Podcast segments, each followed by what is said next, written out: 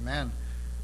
Last week, we, or two weeks ago actually, we started our series, The State of the Church. And uh, la- uh, two weeks ago, we also uh, looked at this question, um, which was Do we have the right focus? Do we have the right focus?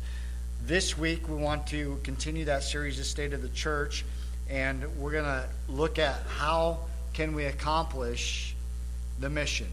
How can we accomplish the mission? The mission of First Baptist Church is this First Baptist Church exists to glorify Jesus by calling people to know Him, to grow in Him, to show Him to others. So, as a church, we want to be about calling people to know Him, to have a personal relationship with Jesus Christ, to grow in Him.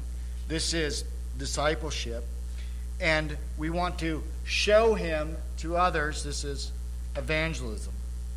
I'm certain you all have heard the parable of the lighthouse before. I know I've shared it with you.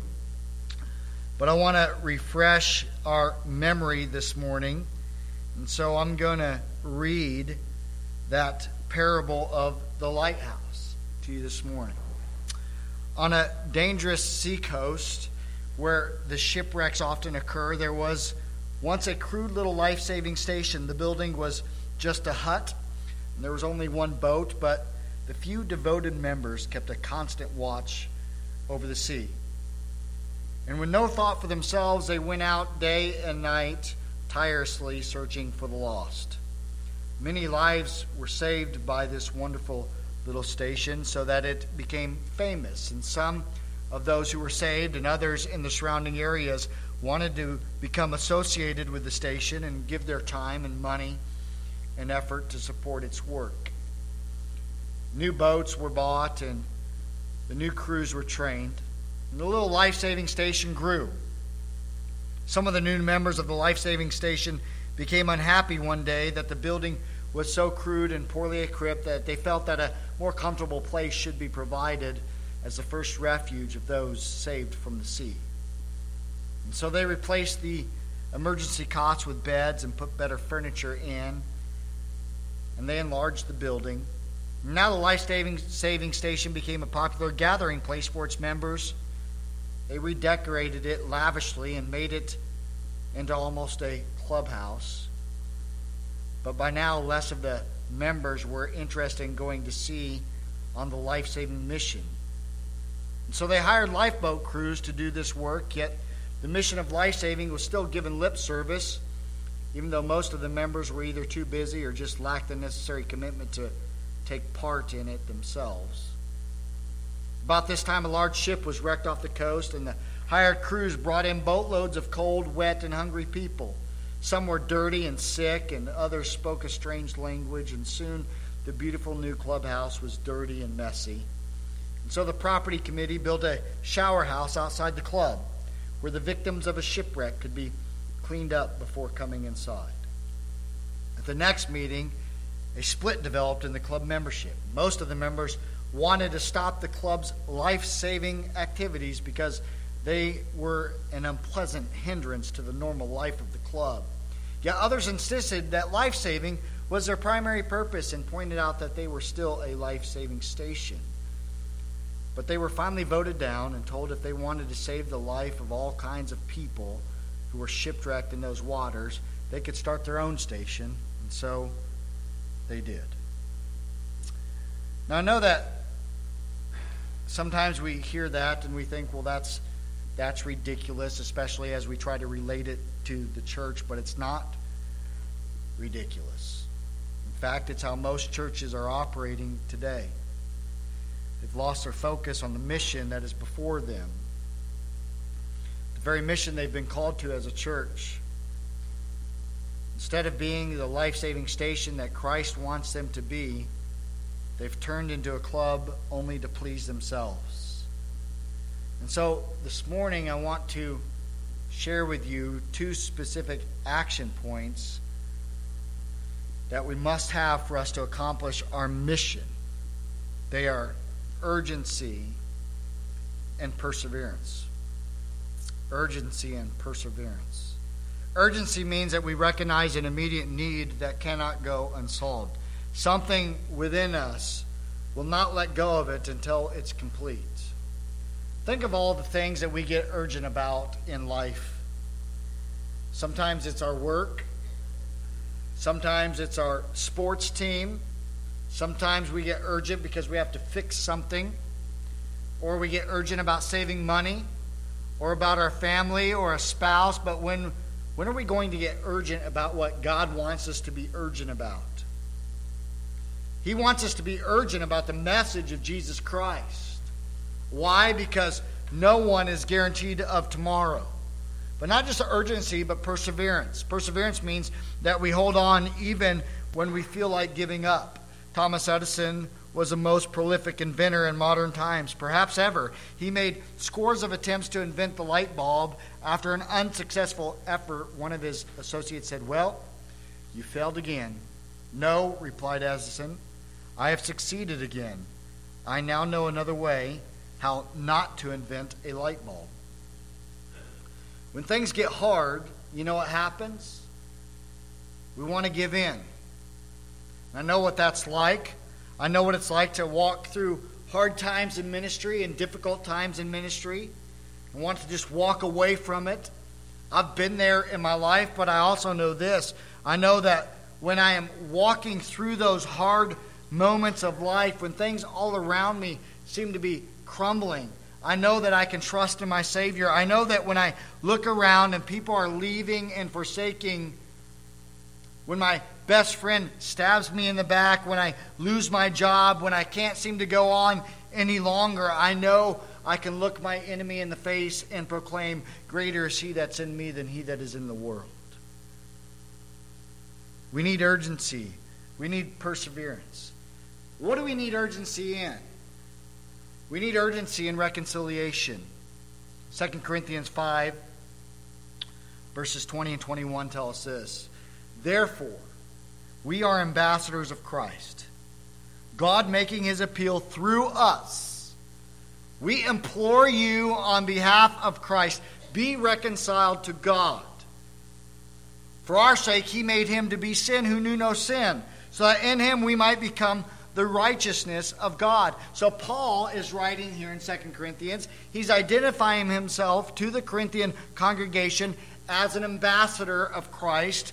Our modern perception of an ambassador is an official of the highest rank chosen and certified by the government to represent it before another. And so we can appreciate what Paul is saying. He's saying, I'm, I'm Christ's spokesman. And so, so we understand that. And Paul does not act in his own authority, but he acts under the commission of a higher power. And an authority that, that sent him. And therefore, he is divinely authorized to say what he's saying to the Corinthian people. What is it that Paul is saying? Well, he implores them that word implore means to beg, to cry, to plead with them. And what is it that he's imploring? He's imploring them to be reconciled to God. He's imploring for them to come back to God. Please understand that an all powerful God does not sit and wait for humanity to come and make their appeal to Him but rather instead, God sends out ambassadors to make appeals to humanity.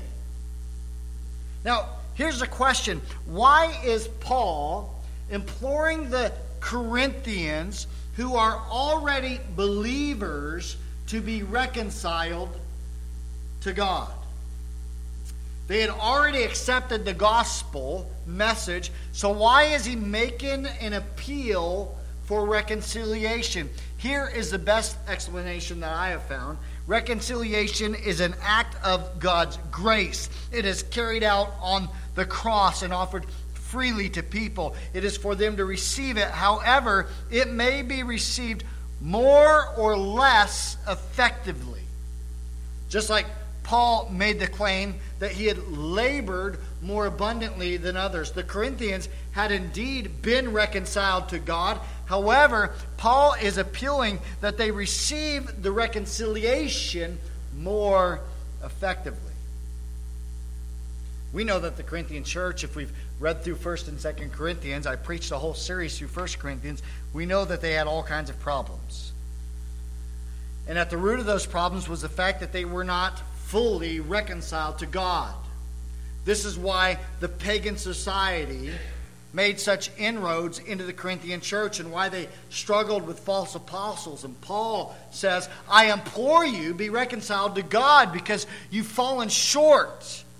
They were bickering and fighting amongst one another. They were giving in to sinful lifestyles. And so Paul is admonishing them. The reconciliation, this kind of reconciliation, causes us to come to terms with the alienation that we have from God due to our sin that's in our lives and that we are responsible for that alienation. We are responsible for rupturing the relationship between us and God. Notice this reconciliation is also to God. Yes, we need to reconcile to one another, but if we are not reconciled to God, it does us absolutely no good. Our lives are to be reordered around God. Also, reconciliation means that we stop using the world's criteria for evaluation of others. We instead look at others from God's viewpoint. So those who are reconciled to God are people who are continually reconciling. Listen, Paul is not interested in some sort of little abstract doctrine, but he is instead focused on the concrete task of reconciliation. As a, as a church, we can't only be about preserving sound doctrine. But we are called by God to be a reconciling force. So that means that we have to have a servant's heart. That means that we have to be active in ministry, of helping and healing. So here's my question to you Have you ever begged someone to return to Christ? I'm not trying to be, you know, cheesy, but have you ever gone up to someone that has seemingly walked away from Christ and begged them, implored them, cried for them to return to Him? And we, we do this not for our sake, we don't implore people to return to Christ for our sake. We implore them to return to Christ for the sake of Christ because he has paid the price for them. And so they claim to be a believer, but now they seemingly have walked away from Christ. And so we are imploring them to return to Christ because he has paid the price for them. He has done so much for them. So everyone owes their life to Christ in return. So we need to understand that we should never allow people to just walk away. But we have to actively pursue reconciliation. So when you see that person that claims to be a believer walking away, you actively pursue them. Urgency and reconciliation but also urgency in calling people to salvation. 2 Corinthians 6 1 and 2 says this Working together with him, then, we appeal to you not to receive the grace of God in vain. For he says, In a favorable time I listened to you, and in a day of salvation I have helped you. Paul's appeal is that they not receive God's grace in vain, which is an indication to not hear the message with empty, deaf ears. God has made salvation possible, and he pleads with people through his children to be saved. But a person can receive that message with empty ears and an empty heart. So one can either do nothing with a message or deliberately reject the message Either way, they are refusing to let the grace of God have any effect in their lives. And so the appeal is do not receive God's grace in vain. Sinners are called to be reconciled to God, to be saved from their sins by faith in Jesus Christ. Saints are called to obedience, to grow up to maturity in Christ. And this growth is not done in isolation, but as a part of the body that is working together in unity and harmony. Paul further encourages the Corinthians to realize that God's grace is more than a one time decision but an ongoing lifestyle that begins now. Now is the time of God's favor. Now is the day of salvation. Now is the only reasonable time to be saved. There may be no tomorrow. In fact, there may not even be one hour left for some of us. Any person's life can be snatched away at any moment. Now is a strong word. We hear that a lot. We've, we've said it as parents now, right? We tell our children, I want this done now. Maybe we've heard it from our spouses or other people. What does it mean? This instant. This verse says, Now is the time of God's favor. Now is the day of salvation. It's not later, it's now. And folks, sometimes we're guilty of thinking we have all the time in the world, but we don't. We can't sit back and think to ourselves that our mission will get accomplished eventually.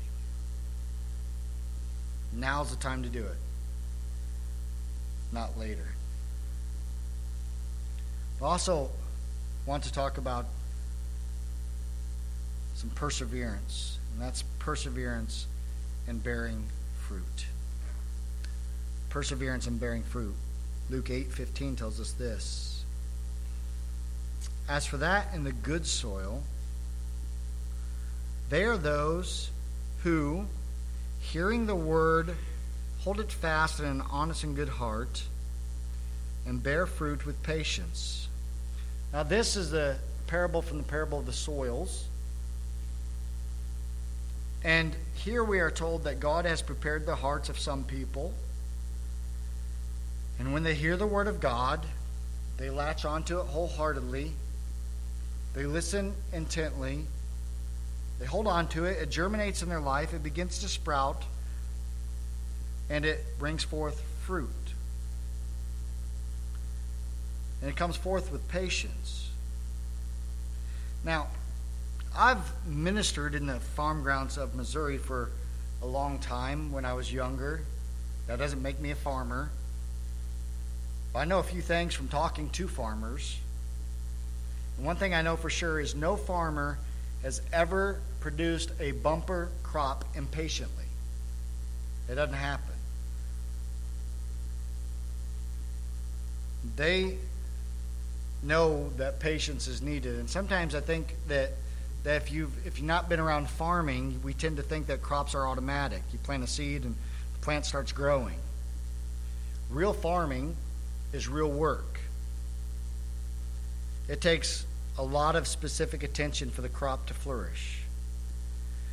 It's not accidental. Accidental. No farmer ever throws a seed out and just expects the fruit to be there in abundance that afternoon.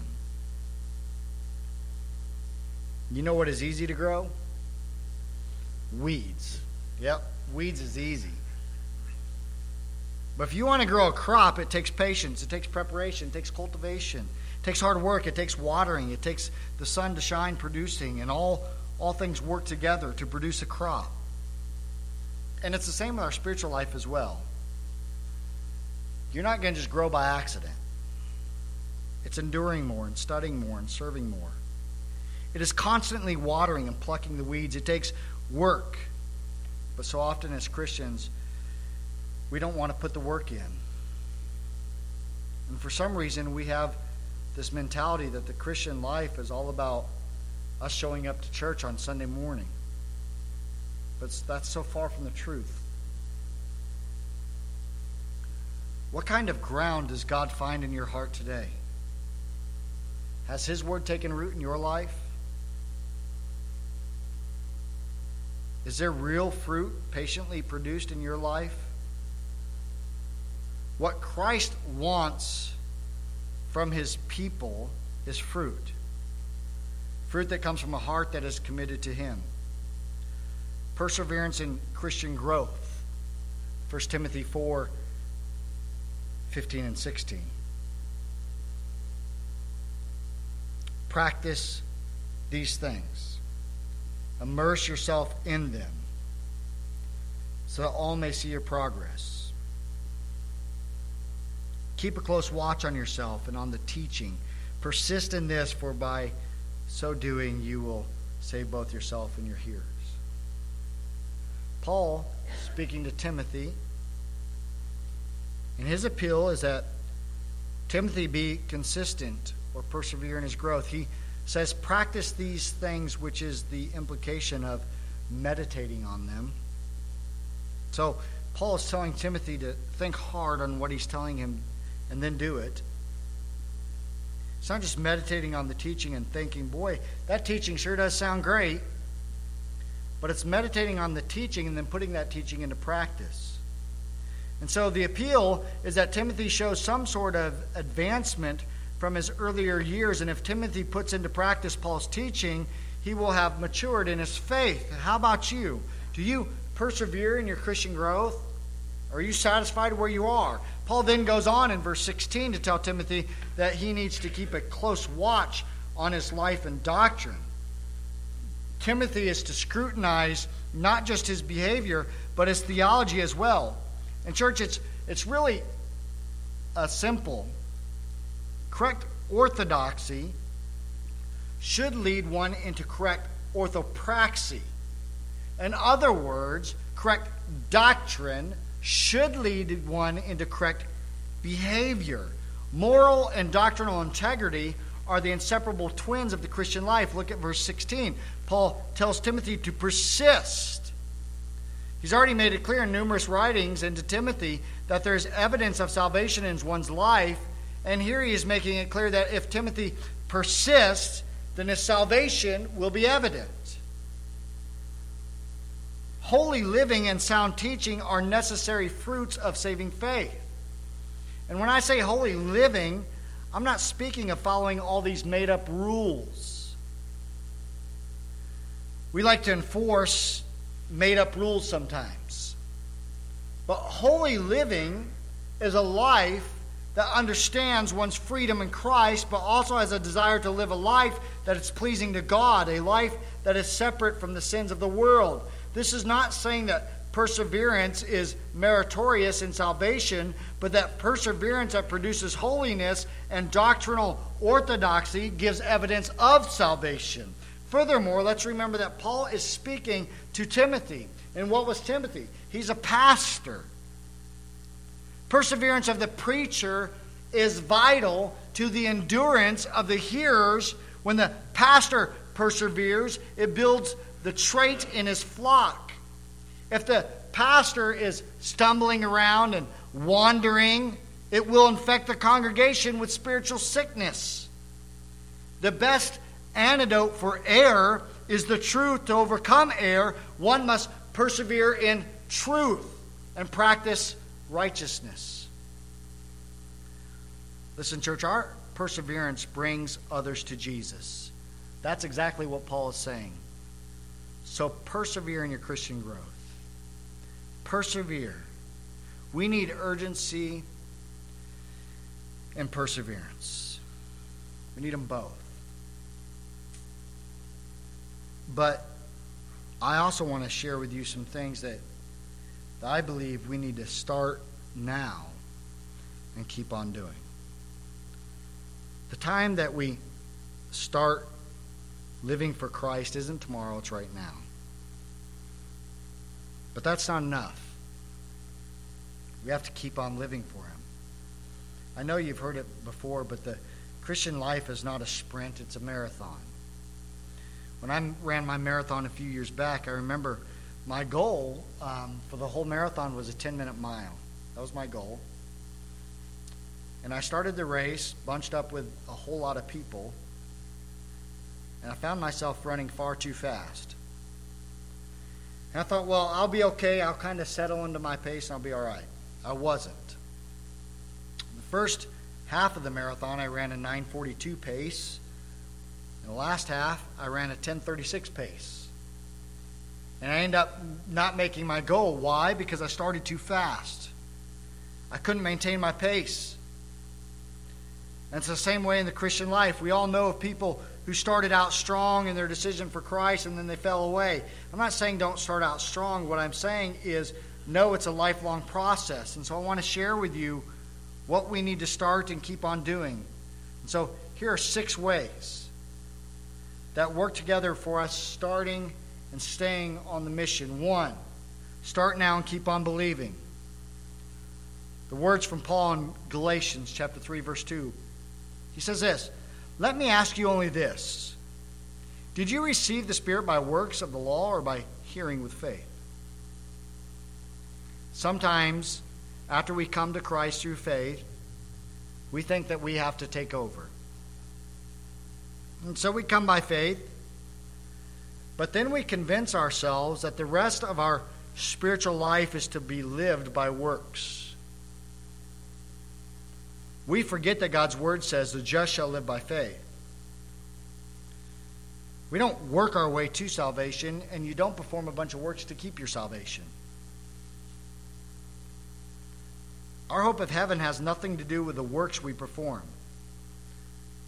After we come to know Christ as Savior, our hope of heaven lies in the belief that the Lord Jesus has redeemed us and will keep us. He will make me who He wants me to be and work in me by His Spirit. We sing that song, I know whom I have believed and am persuaded that He is able to keep that which I've committed unto him against that day. It is by this faith that we receive the Spirit and not by works or fear of not measuring up. It's by faith that we continue to live for Christ. We must keep believing. We have to refuse to buy into the lie that says, I no longer have to keep believing, and we can just kind of, of kick our belief to the curb. Faith is a continual action. We continue in faith. So we start now and we keep on believing. But we also start now and we keep on praying. Philippians 4 6 tells us, Don't be anxious for anything, but in everything by prayer and supplication with thanksgiving, let your request be made known to God. 1 Thessalonians 5 17 tells us, Pray without ceasing. The church in Philippi had things to worry about when Paul wrote that to them. He tells them, don't be anxious. They were facing external internal threats, external and internal threats to their peace. They were confronted by the aggression of opponents. They were facing difficult times. Paul, who is their spiritual father, is in chains in Rome. He's awaiting the verdict of life or death from the emperor. They were facing problems within the church. People were focused on their own agenda in the church at Philippi. And the solution that Paul has for them is to focus on Christ.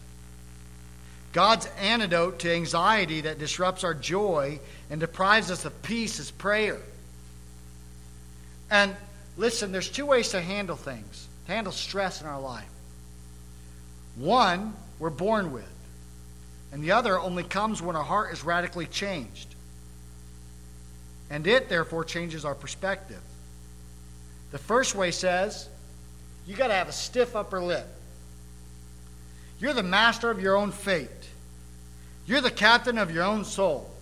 You just need some self reliance. It says you are in control and you just need a healthy dose of optimism. However, eventually we are faced with things that are beyond our control, and we're faced with nothing but stress and frustration. Try telling the breadwinner in the home who loses their job after decades of employment that they just need some optimism. Or try to tell the cancer patient who has just had their prognosis changed from treatment to pain management that they just need to be optimistic. Try telling that to a homeless person that they just need more optimism. Or try telling that the person that has suffered from natural disasters, that have lost everything, try telling them just to be happy. It doesn't work because it doesn't solve a problem. Paul encourages us to a radically different idea when faced with problems. He gives the antidote to anxiety. It's not the promise of some politician. It's not some sort of self help coaching. It's not a yoga pose or some sort of calming meditation.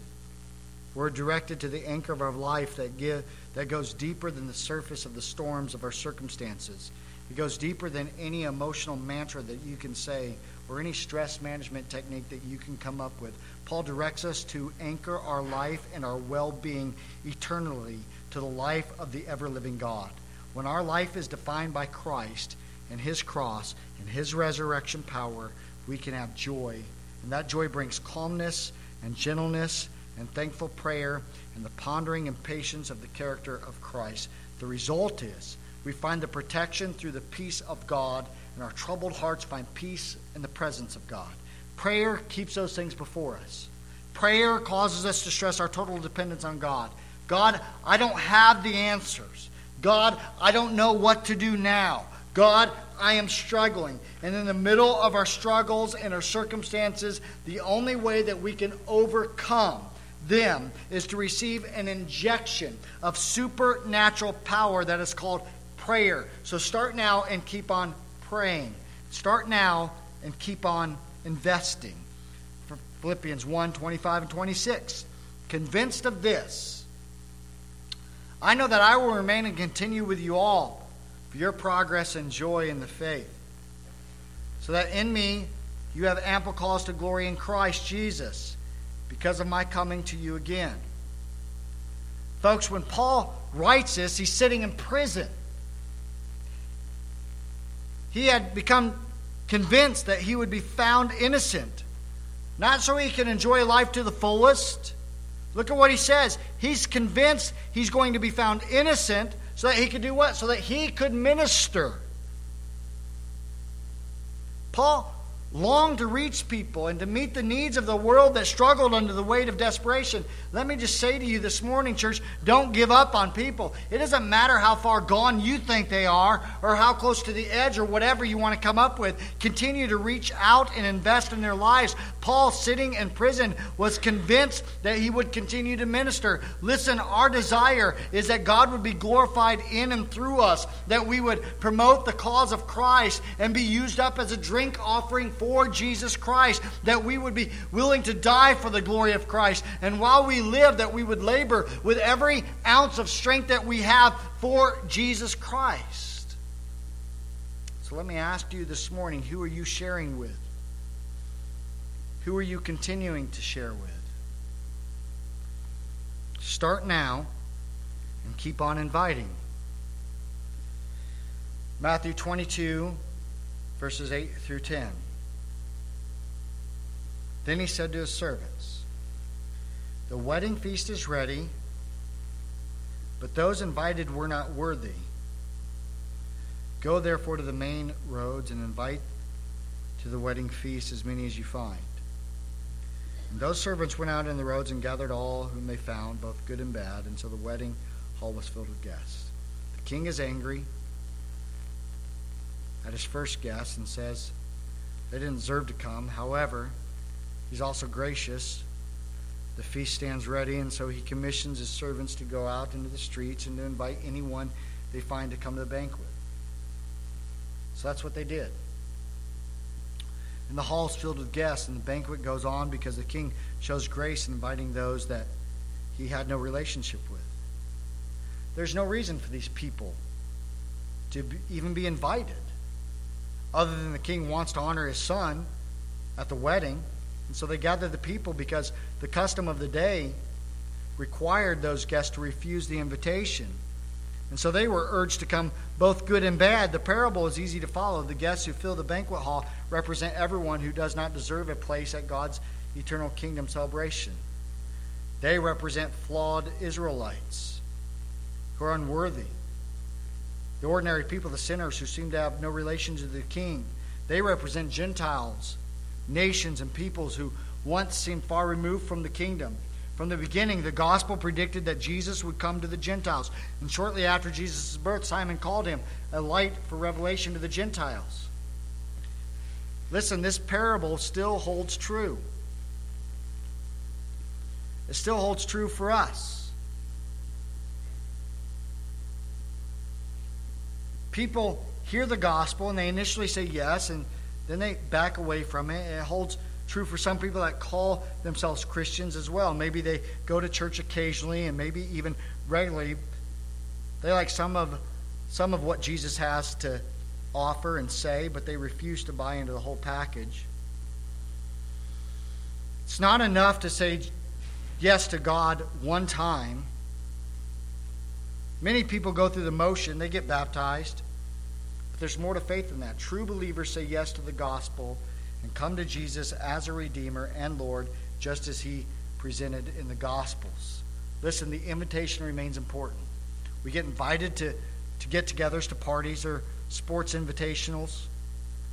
Something about going to something that is um, by invite makes you feel important because you got invited. But there is a gathering that doesn't require credentials.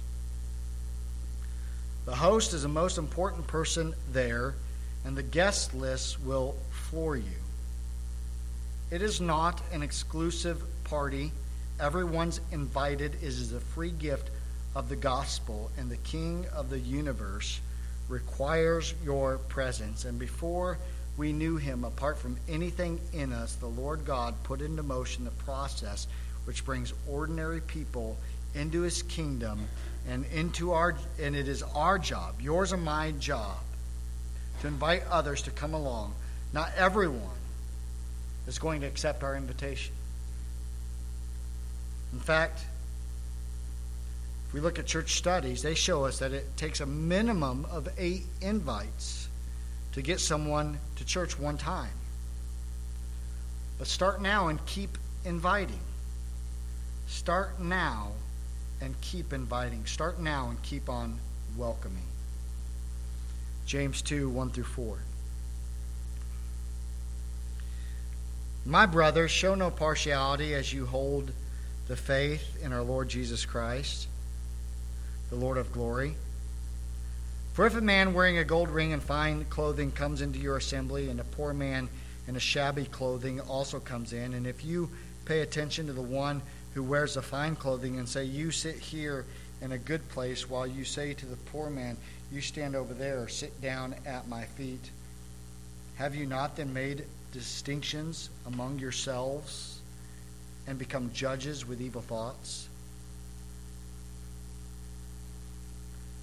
The scene is laid out for us. People of God, God are gathered in seats. Seats are scarce. Two people arrive at the same time. One of them is wearing nice clothes and a gold ring. He's wealthy. The other is in shabby clothes. He's poor. Someone is in the back and they watch them enter. They make a decision that the rich man needs to get the last good seat and the poor man, he can sit on the floor. Now, let's not pretend that we don't have ways to identify social rank. Because we do. We look at skin color. We look at the way someone carries themselves, their speech patterns, their circle of friends, the things they talk about, what they do for leisure. Oh, you should have seen our fabulous trip to Paris this year. We look at the car they drive. All these things cause us to rank people. I don't think we would ever put a poor person on the floor, but let me tell you, we still find shows to ways to show favoritism to people who look and act different than us or look and act like us. And if we pretend to think it's okay to be mean spirited to other believers because they don't look or act like us, do we welcome everyone to our church with open arms? Do we do that? Don't miss the point. The rich man is escorted to the good seat, but the poor man is told to be seated far away from everyone. He is treated as less important. And though these two men represent extremes, there are to be no distinctions in the church, no distinctions of social class, standing, position, wealth, prestige, or recognition. How often has a poor person visited a church and not been welcomed with open arms? How many of us have felt uncomfortable or uneasy around a poor person or those who we deem lower than us? How many of us have ignored or neglected and shunned those who are not like us? How many of us have failed to greet or welcome those that perhaps look different than us? This is not of Christ and it's sinful. May God lead me to lead First Baptist Church of Washington Church uh, that we would love others and that we would welcome others with open arms no matter how they look, no matter, no matter their social standing, that we would just love them with open arms. The fact of the matter is this everyone should feel welcome here. Everyone. Start now and keep on challenging. Start now and keep on challenging. 1 Corinthians 16 13 and 14. Be watchful. Stand firm in the faith. Act like men. Be strong. Let all that you do be done in love. Our world is based on not challenging others. We want to live and let live. But notice the challenge that Paul delivers here in the present tense, meaning they are to, to be continually done. Paul's making it clear be alert, be on guard, stand firm in the faith so you are not swayed by false teachers and stand against those who misuse God's word. Be men of courage. Don't back down. Be strong and grow in your faith. To be able to stand against the world and live in love. The greatest answer to division within the church is love.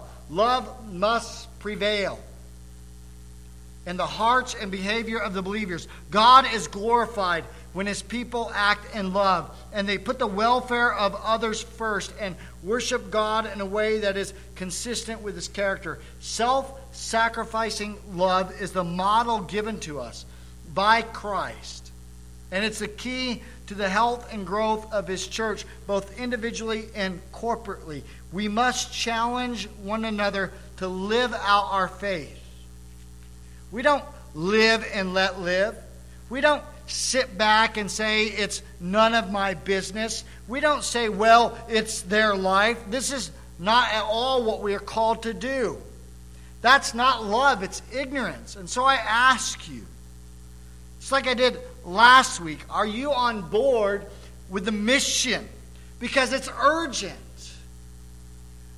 The time is now, not next year, not when we have our act together, not when we finally feel like we can be urgent and persevere and start now and keep on going.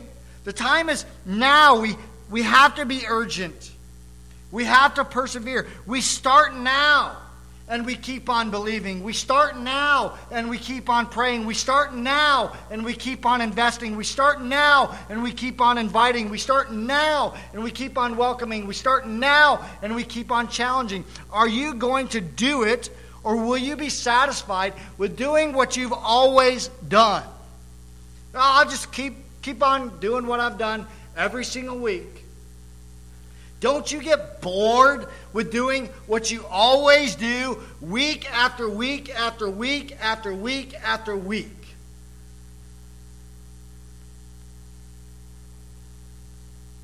I do. It's time to be urgent and persevere. Will you pray with me? Lord, we need a spirit